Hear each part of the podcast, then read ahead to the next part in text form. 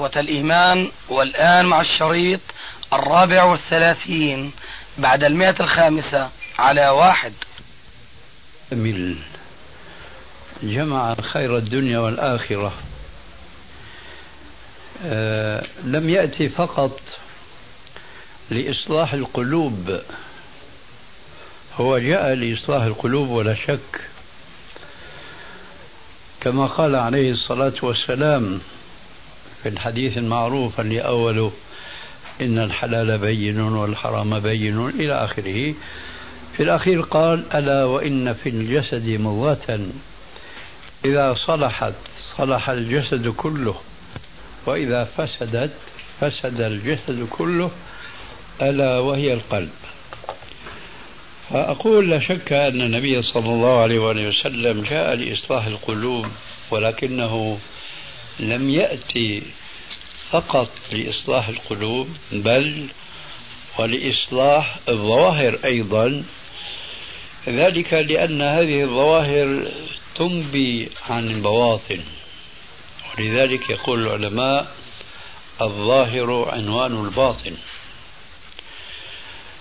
ويقول الرسول صلى الله عليه وسلم في الحديث الآخر الذي يربط فيه العمل وهو ظاهر بالقلب وهو باطل لا يعلم ما في القلوب إلا الله عز وجل. فيقول صلى الله عليه وآله وسلم آه تعبيرا عن هذه الحقيقة إن الله لا ينظر إلى صوركم ولا إلى أموالكم ولا إلى أجسادكم ولكن ينظر إلى قلوبكم وأعمالكم. ينظر إلى قلوبكم وأعمالكم. وبهذه المناسبة أقول من الخطأ الشائع والفاحش أن يقال في بعض المناسبات أن العبرة بما في القلب. لا هذا كلام ناقص. العبرة بما في القلب وما في العمل. ذلك لأن النبي صلى الله عليه وآله وسلم ذكر في الحديث السابق ألا وإن في الجسد مضغة إذا صلحت صلح الجسد كله وإذا فسدت فسد الجسد كله ألا وهي القلب. فلذلك كما جاء النبي صلى الله عليه وآله وسلم لإصلاح القلوب جاء أيضا لإصلاح الأعمال. ومما لا شك فيه أنه يدخل في الأعمال الله عليه وسلم جاء لإصلاح القلوب والأعمال أيضا بدليل تلك النصوص. ولا شك ولا ريب أن الأقوال من جملة الأعمال. وإذ الأمر كذلك فينبغي أن تكون أقوالنا في حد ذاتها صالحة كالعمل. وكما أنه لا يجوز لمسلم أن يأتي بعمل ثم يظهر أن هذا العمل مخالف للشرع فيرقعونه بحجة أنه نيته طيبة. هذا ترقيع. ذلك لأنه لا يشرع للعمل الطالح النية الصالحة. أي إذا كان العمل مخالفا للشرع وكانت النية صالحة هذه النية الصالحة لا تقلب العمل الصالح المخالف للشرع إلى عمل صالح.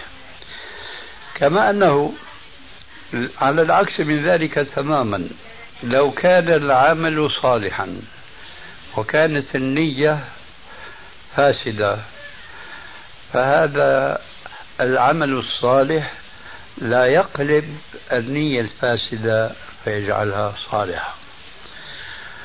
ولهذا قال عليه الصلاة والسلام إنما الأعمال بالنيات وإنما لكل امرئ ما نوى. فمن كانت هجرته إلى الله ورسوله فهجرته إلى الله ورسوله.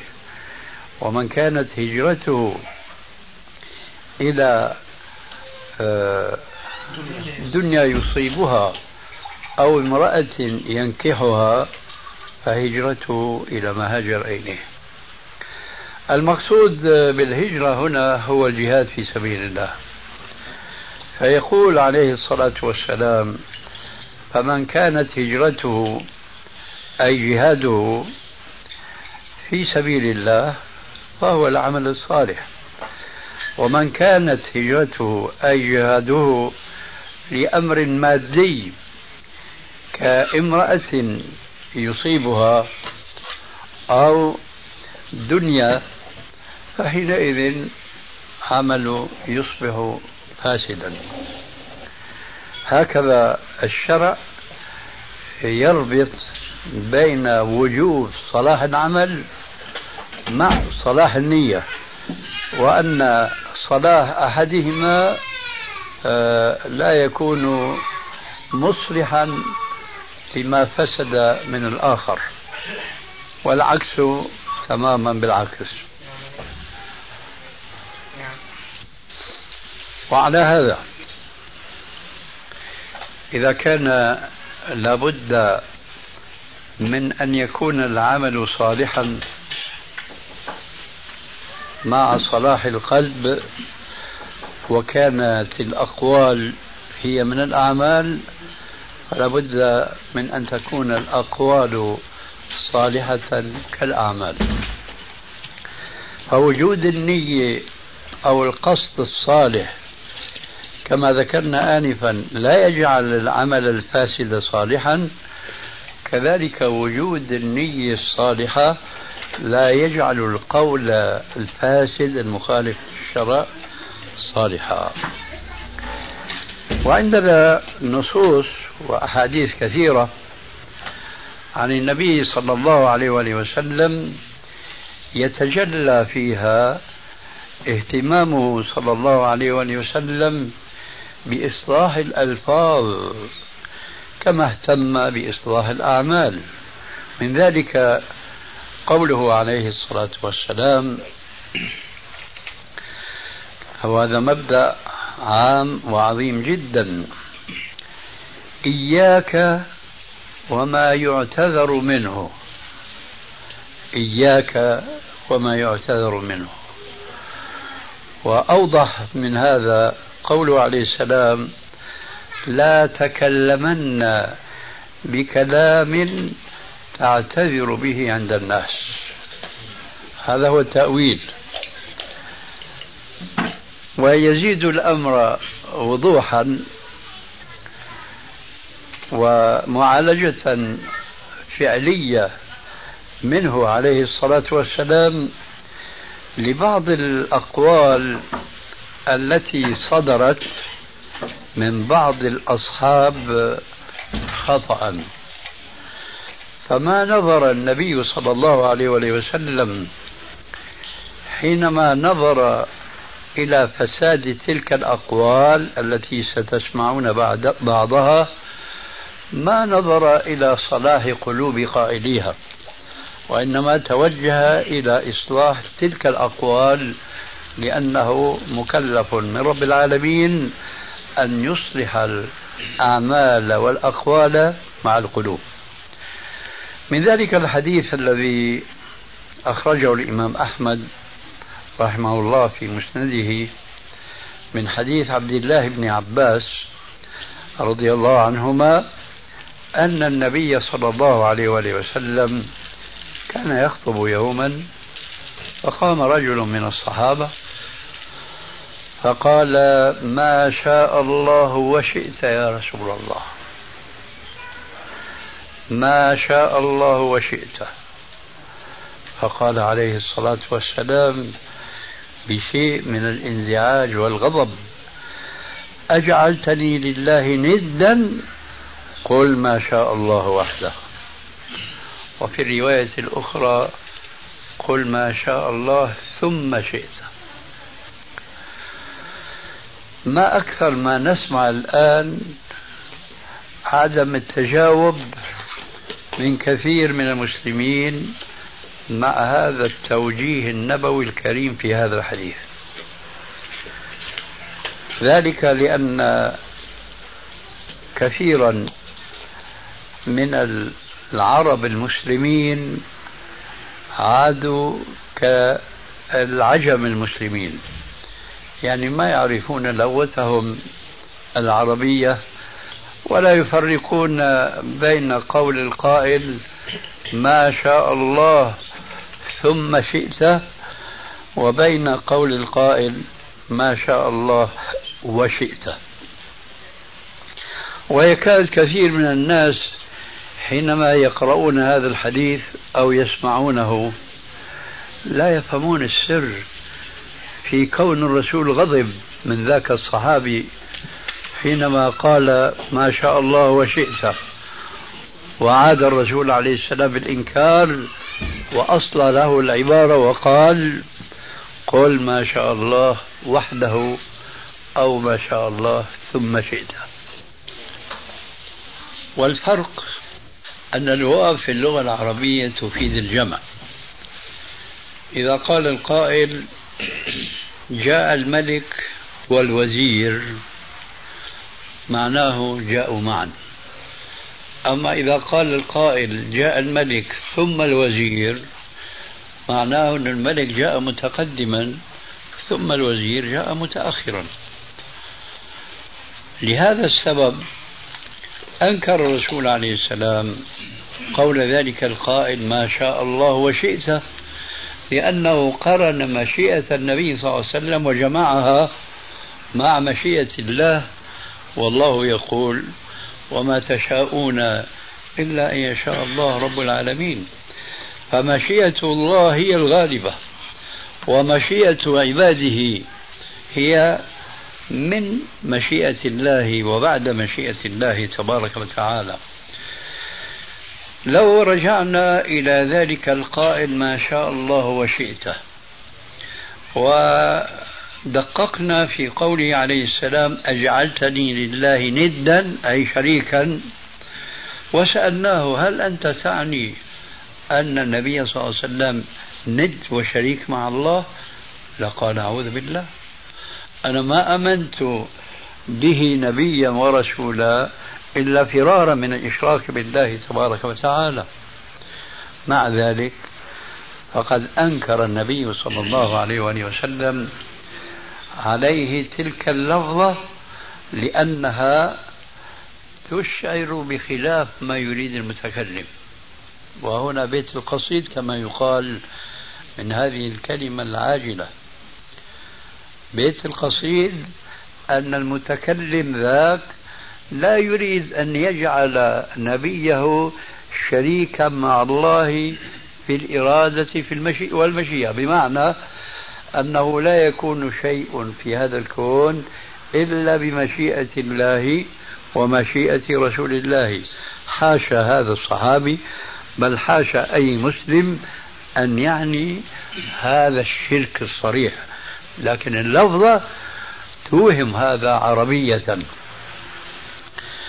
من هذا القبيل أيضا ما جاء في حديث آخر صحيح وفيه عبرة لمن يعتبر وهو أن رجلا من أصحاب النبي صلى الله عليه وآله وسلم جاء صباح يوم إليه فقال يا رسول الله رأيت البارحة في المنام وأنا أمشي في طريق من طرق المدينة لقيت رجلا من اليهود فقلت له في المنام نعم القوم أنتم معشر يهود لولا أنكم تشركون بالله. فتقولون عزير ابن الله. فعارضه اليهودي في المنام أيضا. فقال ونعم القوم أنتم معشر المسلمين لولا أنكم تشركون بالله فتقولون ما شاء الله وشاء محمد. ثم مضى.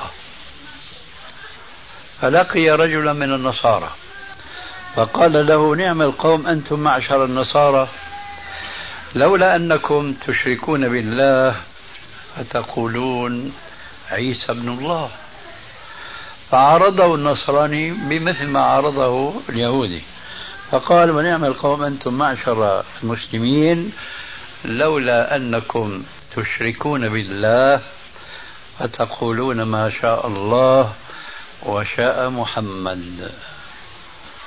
فقال عليه السلام لهذا الرجل الرائي تلك الرؤيا في المنام هل قصصت رؤياك على أحد قال لا. فوقف عليه السلام خطيبا في أصحابه وقال ما معناه طالما كنت أسمع أحدكم يقول ما شاء الله وشاء محمد فأستحي منكم.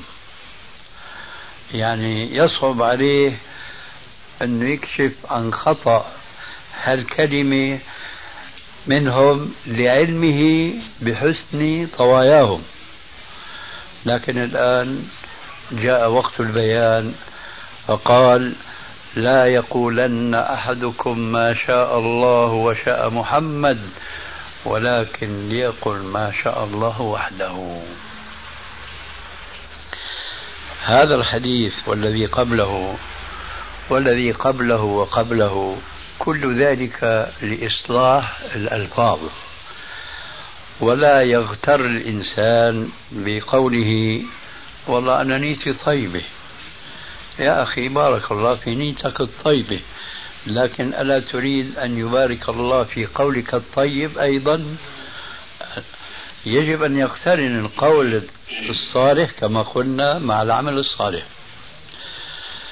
لقد وصلت عناية النبي صلى الله عليه وآله وسلم بتوجيه المسلمين إلى إحسان الكلام والتلفظ به إلى أمر عجيب جدا آه، يغفل عنه جماهير المسلمين.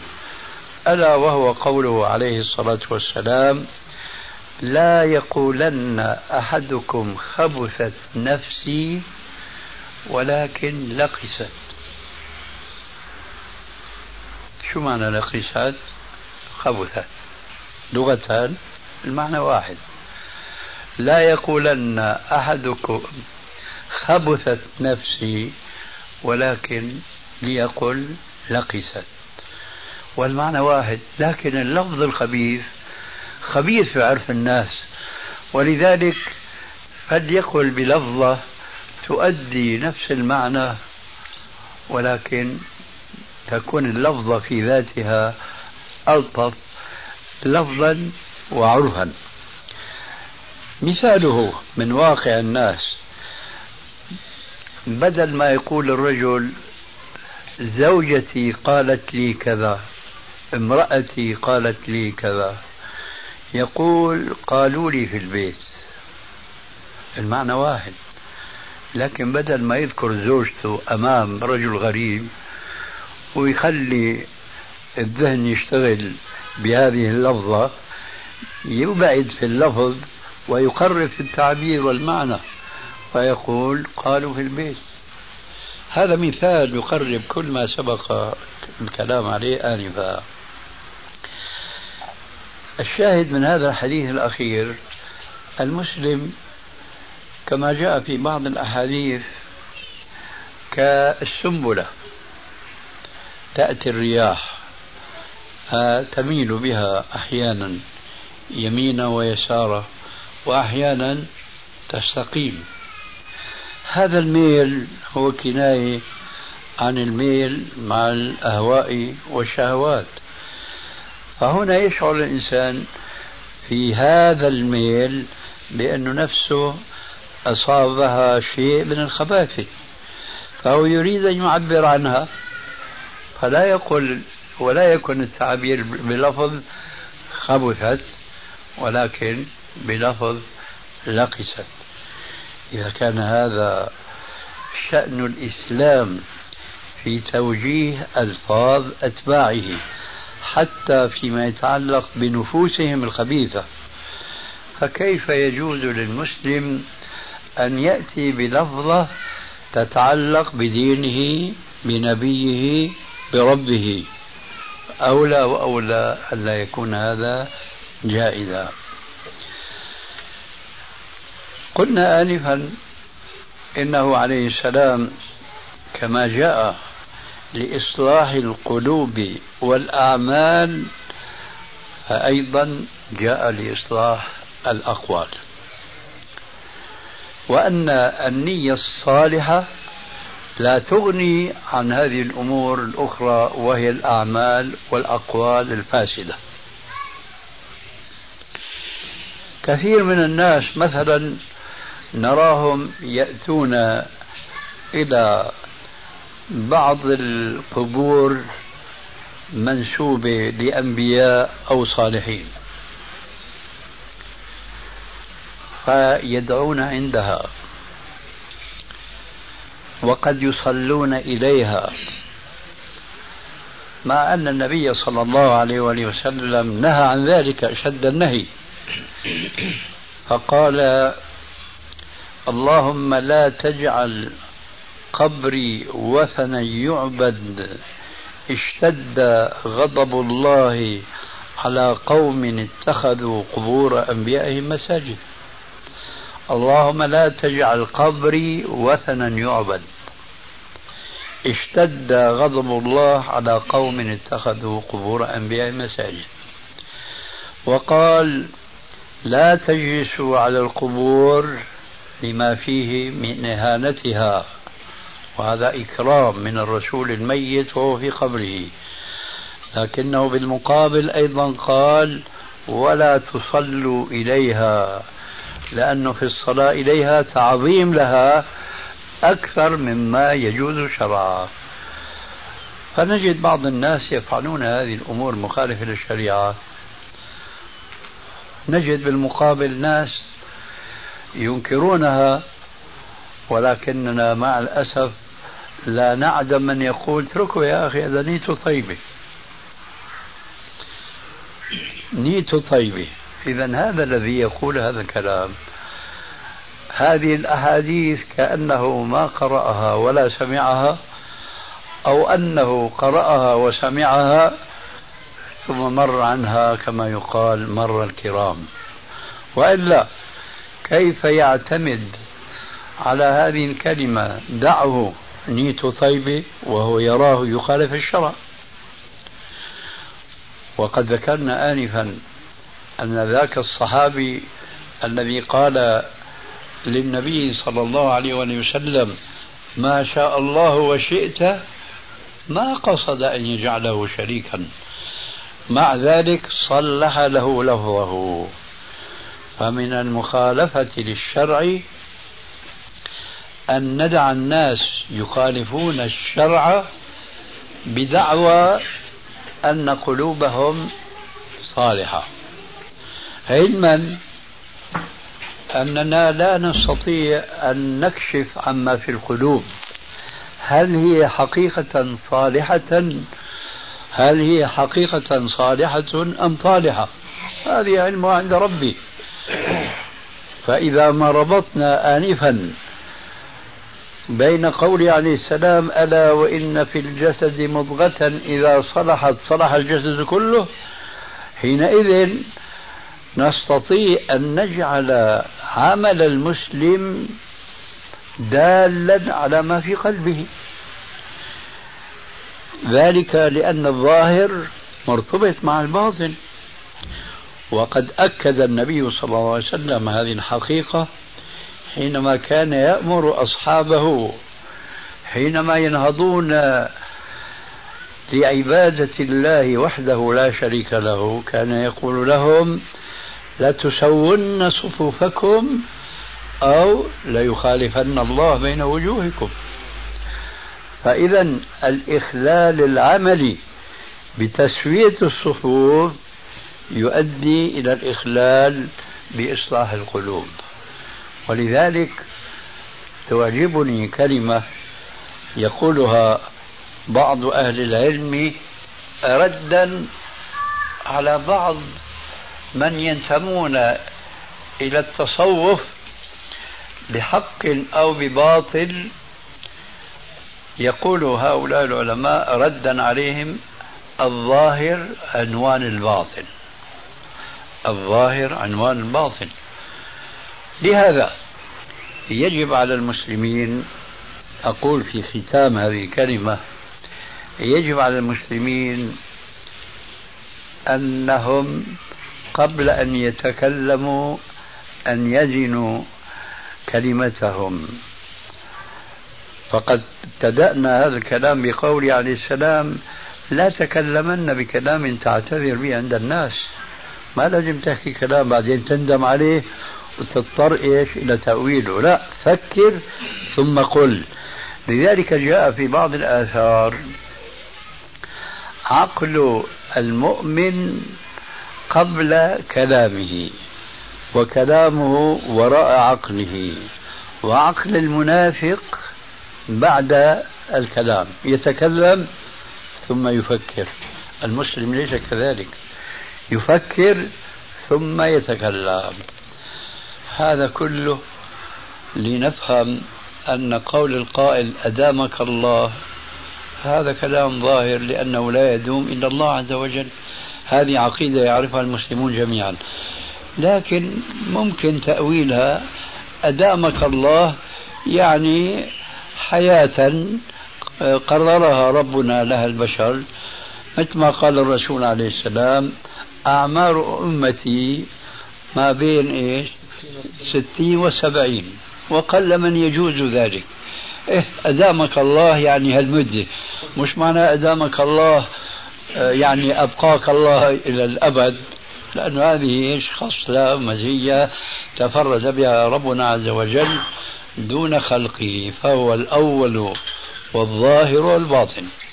سبحانه وتعالى. هذا الذي أردنا بيانه حول هذه الكلمة. وإياكم إن شاء الله. بسم الله. ما مدى صحة القول لا حياء في الدين؟ ما مدى صحة القول لا حياء في الدين؟ كثير ما تردد هذه الكلمة. هذه نجد دليلها في كلمة مأثورة في صحيح مسلم. وإن كان هذا القول يعني يحتاج إلى تقييد كذاك الكلام تماما. لأن القول المأثور يفسر بعضه بعضا. وهو قالت السيدة عائشة رضي الله تعالى عنها رحم الله نساء الأنصار لم يمنعهن حياؤهن أن يتفقهن في الدين. رحم الله نساء الأنصار لم يمنعهن حياؤهن أن يتفقهن في الدين. فإذا قيلت هذه الكلمة لا حياء في الدين بمناسبة سؤال كأن يقول إنسان والله يا شيخ أنا عندي سؤال ولا حياء في الدين. وضعت في مكانها المناسب. أما أن تقال لا حياء في الدين هذا يخالف الدين لأن الرسول عليه السلام يقول الحياء من الإيمان. فكيف يقال لا حياء في الدين؟ لكن لا حياء في الدين أي حياء يمنع صاحبه من أن يتفقه في الدين. لأن الرسول عليه السلام يقول الحياء من الإيمان. فكيف يقال لا حياء في الدين؟ لكن لا حياء في الدين أي حياء يمنع صاحبه من أن يتفقه في الدين. إذا وضعت هذه الكلمة المسؤول عنها لا حياء في الدين في جو يشعر السامعين بأن المقصود أنه ما بيمنع الإنسان أن يتكلم بكلام يمنعه الحياة عادة لكنه إذا لم يتكلمه خسر العلم والفقه. فإذا قيلت هذه الكلمة بهيك مناسبة فلا شيء فيها لأنها ككلمة السيدة عائشة رحم الله نساء الأنصار لم يمنعهن أن يتفقهن في الدين. لا يمنع من التعلم وهذا يقع مع النساء ومع الرجال. وحينئذ ينبغي أن نقول أن هناك حياء ليس من الدين في شيء. وهذا نراه يعني متمثلا في تصرفات بعض الناس. فنسمع أحيانا أمور عجيبة جدا. نسمع بعض الرجال آه، كانوا يصلون قبل ما يتزوجوا وتزوجوا وبجامع زوجته ولا يغتسل ويصلي. بلغنا هذا من بعض الناس وهذا أمر عجيب جدا. لماذا؟ لأنه لا يهتم بالعلم ولعله يخجل لعله يستحي. هنا يقال لا حياة في الدين. لعله وضح الجواب إن شاء الله. هيا سيدي هل ينطبق القول اللي ما شاء الله ثم شئت على قول كثير من يردده يا رضا الله ورضا الوالدين آه. هذا سؤال طيب. هو رضا الوالدين الحقيقة يحتاج إلى تقييد. إذا كان المتكلم بهذا القول يا رضا الله ورضا الوالدين يقصد رضاءهم المشروع رضاءهم المشروع فيكون هذا من رضا الله. كما قال تعالى في القرآن الكريم وقضى ربك ألا تعبدوا إلا إياه وبالوالدين إحسانا إما يبلغن عندك الكبر أحدهما أو كلاهما فلا تقل لهما أف ولا تنهرهما وقل لهما قولا كريما واخفض لهما جناح الذل من الرحمة وقل رب ارحمهما كما ربياني صغيرا. هذا من قام بهذه النصيحة. فقد أرضى الله أولا ثم الوالدين ثانيا. هذا الإرضاء هو عبادة هو عبادة. أما إذا أرضى الوالد أو الوالدة بمعصية الله حينئذ هذا ليس بعبادة ولا يجوز أن تقال حين ذاك هذه الكلمة إطلاقا. فهذا الفرق لابد من ملاحظته إذا قيلت هذه الكلمة. على أننا لا نستحسن أن تقال. من, من هذا الباب دع ما يريبك إلى ما يريبك لأنه لما بيقول الإنسان رضا الوالدين آه، ما بيلاحظ هذا التفصيل الذي أنا أشرحه الآن لأن أكثر الناس لا يعلمون كما قال رب العالمين في القرآن الكريم. ونحن نعرف من واقع آه، حياة المسلمين أن كثيرا من الآباء مع الأبناء والأبناء مع الآباء لا يلاحظون الرضا المشروع وإنما الرضا بدون هذا القيد. مثلا إذا فرضنا آه، أبا فقيرا أو متوسط الحال وابنه غني مثري كبير فهو يحسن إلى أبيه ويكرمه ويغذيه بالمال وكل شيء يرضاه. لكن هذا الابن لا يصلي. فأبوه رضيان عنه ليش؟ لأنه عم ينفعه. لكن ربك مش رضيان عنه هذا الولد. فإذا هنا في مثل هذا لا يقال يا رضا الله ورضا الوالدين. صحيح الوالدين رضيانين هنا لكن رب العالمين مش رضيان.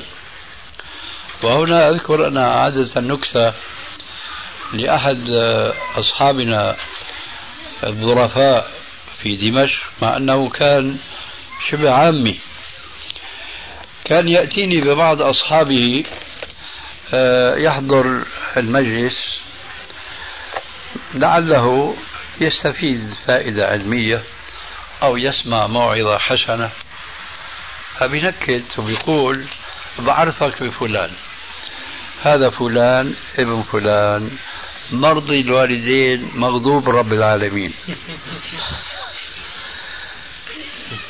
ونلاحظ نحن كيف يرضي الأبناء عادة أو غالبا آباءهم بصبحوا الآباء والأمهات صباحا بتقبيل اليد. لما بده يدعوهم يروحوا يناموا مساء كمان بيودعوهم إيش؟ بتقبيل اليد. لكن هن لا بيصلوا ربما ولا بيصوموا. ولذلك قال صاحبنا هذا هذا مرضي الوالدين مغضوب رب العالمين. شو الفائدة من هذا من هذا الرضا للوالدين؟ ما دام هذا الرضا لا يرضاه الله عز وجل من هنا نعرف الفرق بين الرضا الوالدين المشروع ورضا الوالدين غير مشروع. مع ذلك أعود فأقول ما ينبغي توجيه مثل هذا النداء ولو كان قاصدا الرضا المشروع لأنه يتعلق بالمخلوق فهو صفة من المخلوق وليس صفة للخالق إلا الطرف الأول من العبارة يا رضا الله فنقف عندها هنا. واضح الجواب إن شاء الله؟ نعم. شيخنا بمناسبة الكلام وقد دار قريب الساعة حول مسائل لفظية في في كلمة تدور كثيرا على ألسنة الناس يقولون أسوق الله عليك أو سائق الله عليك أو شيء من هذا. هذه هذا مثال يدخل في الصميم اليوم من غفلة الناس. بسوق الله عليك. مسكين هذا الإنسان. هذا لا يفكر فيما يقول إطلاقا. لأنه قول القائل بسوق الله عليك مين السائق هنا ومين المسوق؟ لا في العبارة العكس تماما. بسوق الله عليك أنا بسوق الله. هذا كفر. فالمسوق هو الله والسائق هو عبد الله. هذا قلب لعظمة الله. ولعجز عباد الله. لكن هيك اللفظة ماشية مثل ذاك اللي قال ما شاء الله وشئت. شو مشيئة محمد عليه السلام مع كونه أفضل البشر بالنسبة لمشيئة الله لخلق الملائكة والرسل والأنبياء والصالحين جميعا؟ لا شيء. مع ذلك قال له أجعلتني لله ندا. هذه أفظع لما بيقول القائل في البلاد أنا بسوق الله عليك. الله أكبر. جعل القادر عاجزا والعاجز قادرا. ولذلك ينبغي أن لا نتكلم إلا بما نفكر. بسم الله.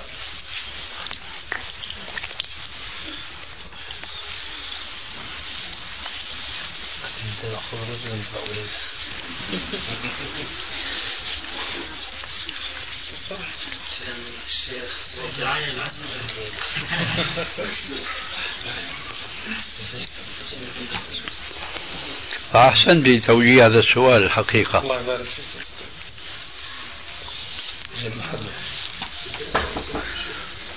هذه العبارة بتسمعوها أنتم؟ نعم نعم. منتشرة في بلادنا في في حدا بينكرها؟ لا. هات هات إيدك وامشي هكذا الناس. نعم. أحد الأخوات تتساءل في حيرة وبتقول إنه أنا يعني وتقسم بالله إنها تشك في إنه لباسها عليها حرام أكلها عليها حرام. بتقول حتى أنا بدي أروح احج مش مطمئنة لحجتي. فبنسألها يعني ما هو السبب؟ بتقول إنه أنا زوجي متأكدة تماما تماما إنه بيتعامل بالربا. وبيمارس بعض الأمور الأخرى وعدم التزامه بالصلاة وعدم التزامه بالصوم كل ذلك يدفعني وأنا الملتزمه اللي بصلي وبصوم وبخاف الله إني أشك حتى في لبسي حتى في ثوبي مرات بتكون لأولادها لابنها الفقير جدا. يعني حاول تأمن لي ثوب ما يكونش من راتب أبوك اللي أبوك أنا بعرف كيف ممكن نجيب المصاري. فبتقول لك يعني كيف ممكن أتصرف شرعا مع هذا الزوج. لو سمحت. جزاك الله. والله هذا تصرف آه، يتطلب حاكما يحكم بما أنزل الله. هذا اولا. وثانيا يتطلب امرأة تكون عند قولها وعند اهتمامها بشريعة ربها لأنه لا يكفي إظهار التحسر بالكلام إذا لم يقترن ذلك بالفعل إذا كان الزوج كما ذكرت مال حرام وكل ما ينتج من هذا المال يكون حراما. ثم هو كما قلت لا يصلي. وربما لا يصوم. فهذا أقل ما يقال فيه شرعا إنه فاسق. وبعض العلماء يقولون هو كافر مرتد عن الدين. إذا مات لا يغسل ولا يكفن ولا يدفن في مقابر المسلمين. حينئذ لا يجوز لهذه المرأة أن تظل في عصمة هذا الزوج الذي أحسن أحواله أنه فاسق وأسوأ أحواله أنه كافر. لا يجوز أن تبقى في عصمته. فيقال لها يجب أن تفارقيه. وهنا يأتي الإشارة إلى ما قلت آنفا. بد نساء يقفن عند تحمسهن الظاهر في كلامهن فسيقال لها فارقيه. هو بقى بتنصدم وستقول إلي منه كذا ولد. مثلا يعني وين بدي يروح مالي مثلا ملجأ مالي مأوى مالي أب مالي إلى آخره. إذا إذا صحيح ما تقولين فلازم ترضي بهذا الواقع المؤسف كل الأسف. أما هيك تتحسري ثم لا تنفذين ما تشعرون به تشعرين به مما يدفعك أن تتحسري هذا التحسر فهذا الكلام كما يقال كلام الليل يمحوه النهار قلت بدها حاكم شرعي. إذا رفعت القضية وطلبت المفارقة فالحاكم المسلم حينما يطلع على مثل هذه الشكوى فهو سيغيثها فورا وسيأتي بالزوج ويأمره بأن يصلح من نفسه أن يصلي ويصوم ويأكل المال الحلال. والواقع أننا اليوم نعيش في مجتمع بحكامه ومحكوميه مخالفين للشريعة. ومثل ما يقول المثل العامي دود الخل منه فيه إلا من عصم الله وقليل ما هم. وهذه القلة هي التي أثنى الله عليها في كثير من آياته ونبيه صلى الله عليه وسلم في جملة من أحاديثه. فقول فقال تعالى وقليل من عبادي الشكور. والنبي صلى الله عليه وسلم يقول آه لا تجد فيها راحلة شو أول الحديث. الناس كإبل الناس كإبل مئة. الناس كإبل مئة. لا تكاد تجد فيها راحلة. شو معنى هذا الكلام؟ يعني مئة راس إبل كلها للذبح. ما تجد فيها راحلة يتمتع بها الإنسان ويقطع فيها الأسفار يحج إلى بيت الله الحرام ويعتمر إلى آخره لا تكاد تجد في المئة راحلة كلها تحتاج إلى ذبح وبس. الناس كإبل مئة لا تكاد تجد فيها راحلة. والرسول قال وستفترق أمتي على ثلاث وسبعين فرقة كلها في النار إلا واحدة. قالوا من هي يا رسول الله؟ قال هي التي على ما أنا عليه وأصحابي. وهكذا. لذلك هذه المرأة تنصح بأن تنصح زوجها وقليلا من يستنصح ويقبل النصيحة. هذا شيء معروف لكن هي عليها أن تعمل واجبها. وأن تحاول إذا لم يستجب أن تتجاوب مع هذه العاطفة الطيبة وأن تحاول مفارقته تبعا للشر الحكيم. وهذا النوع من الأزواج ثم قد يدخل معهم الزوجة الراضية بهذه الحياة والأولاد الذين يعيشون من هذا المال الحرام. هذا الزوج وأمثاله هو الذي عناه الرسول صلى الله عليه وسلم في الحديث الذي أخرجه الإمام مسلم في صحيحه. من حديث أبي هريرة رضي الله تعالى عنه قال قال رسول الله صلى الله عليه وآله وسلم إن الله طيب ولا يقبل إلا طيبا. وإن الله أمر المؤمنين بما أمر به المرسلين فقال يا أيها الرسل كلوا من الطيبات واعملوا صالحا. ثم ذكر عليه الصلاة والسلام الرجل أشعث أغبر يرفع يديه يقول يا ربي يا ربي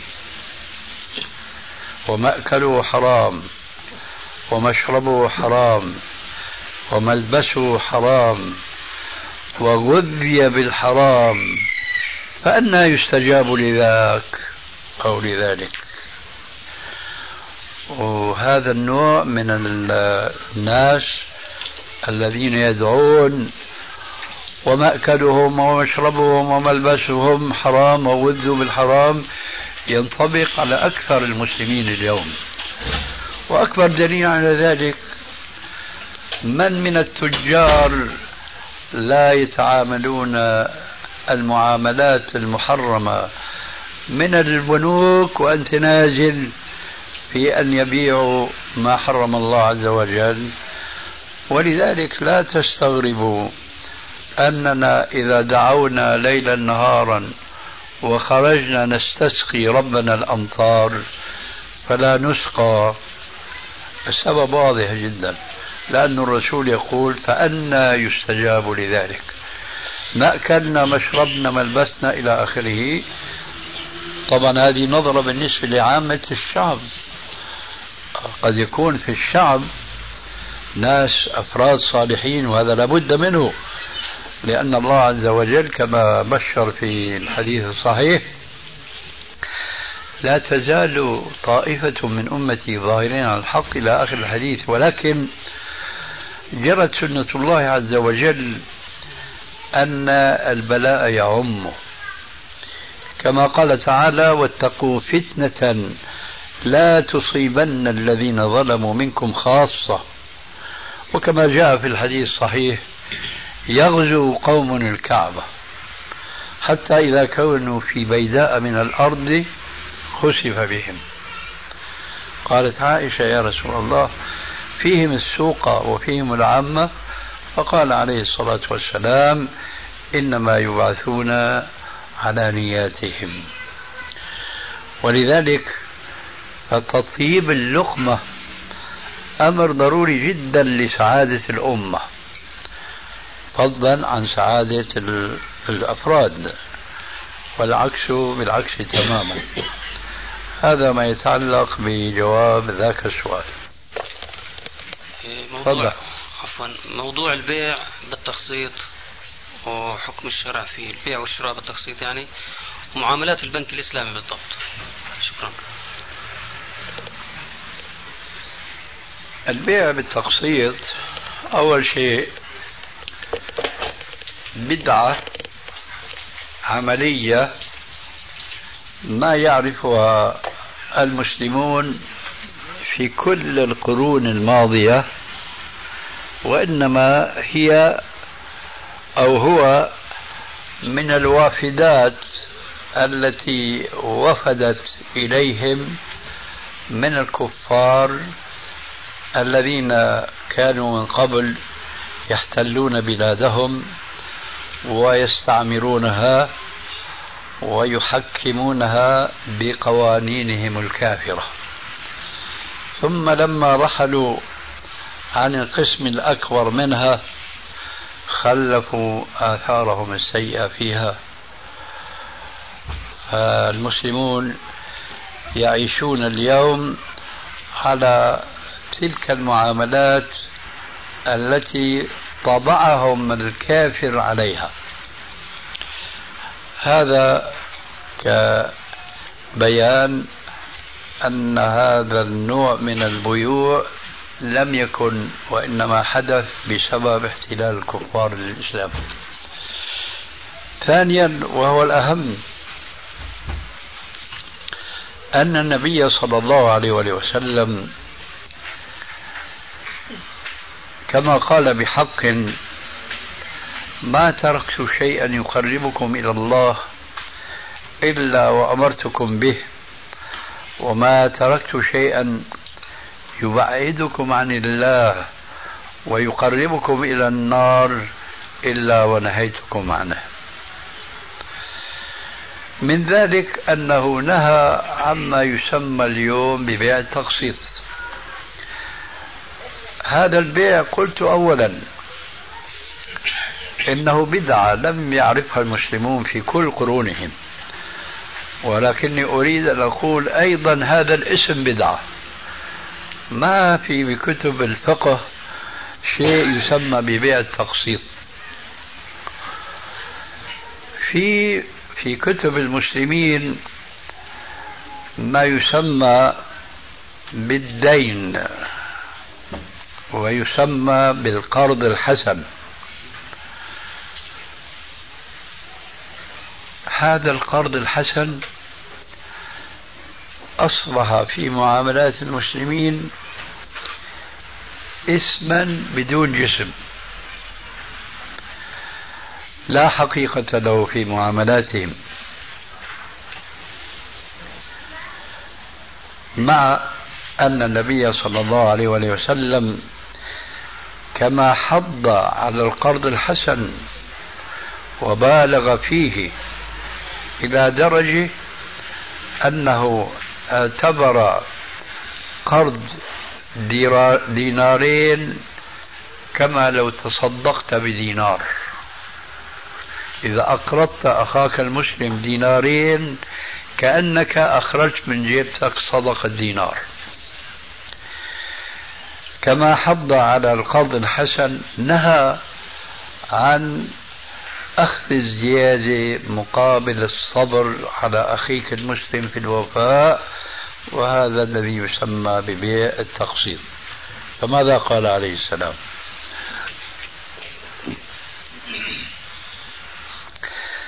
قال أولا من باع بيعتين في بيعة فله أوكسهما. وفي حديث آخر نهى عن بيعتين في بيع. سئل الراوي لهذا الحديث عن معنى هذا النهي. نهى عن بيعتين في بيعة قال أن تقول أبيعك هذا نقدا بكذا ونسيئة بكذا وكذا. أبيعك هذا الجهاز بمئة دينار نقدا بمئة وخمسة تقسيطا أي بالدين. قال عليه السلام من باع بيعتين في بيعة فله أوكسهما أي أنقصهما أو إذا أخذ زيادة فهو الربا هذا الجهاز بعته بمية وخمسة خمسة مقابل الصبر.